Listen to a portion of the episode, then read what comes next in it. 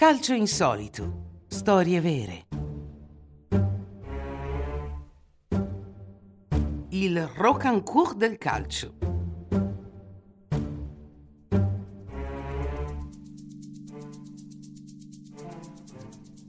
Gregory Alcerod è un giovane appassionato di calcio come milioni di altri in Francia.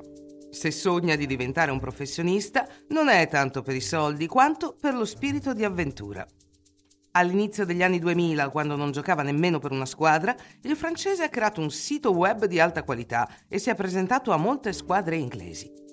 Ha giocato un po' in Francia, in Belgio e anche in Galles, con un livello di gioco piuttosto basso, ma questo gli ha permesso di arricchire il suo sito web con diverse foto.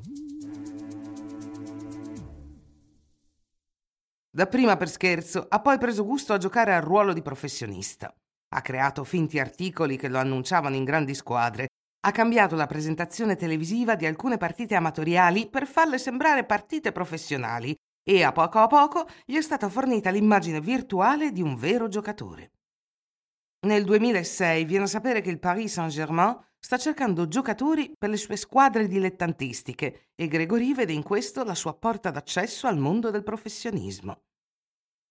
Non senza difficoltà riesce a entrare nella quinta squadra del club, giocando a livello più basso, ma viene etichettato come giocatore del Paris Saint-Germain. Approfittando di una visita al Parco dei Principi, si fa fotografare con una maglia ufficiale acquistata al negozio, simulando una vera e propria presentazione. Da quel momento in poi Axelrod ha inviato la sua candidatura ovunque e l'inganno ha dato i suoi frutti nel 2009. Dopo una prova infruttuosa in Argentina, un agente gli ha offerto una prova al CSK Sofia, una famosa squadra bulgara che suole partecipare alla Champions League. La squadra si stava preparando per la stagione e voleva ingaggiarlo rapidamente.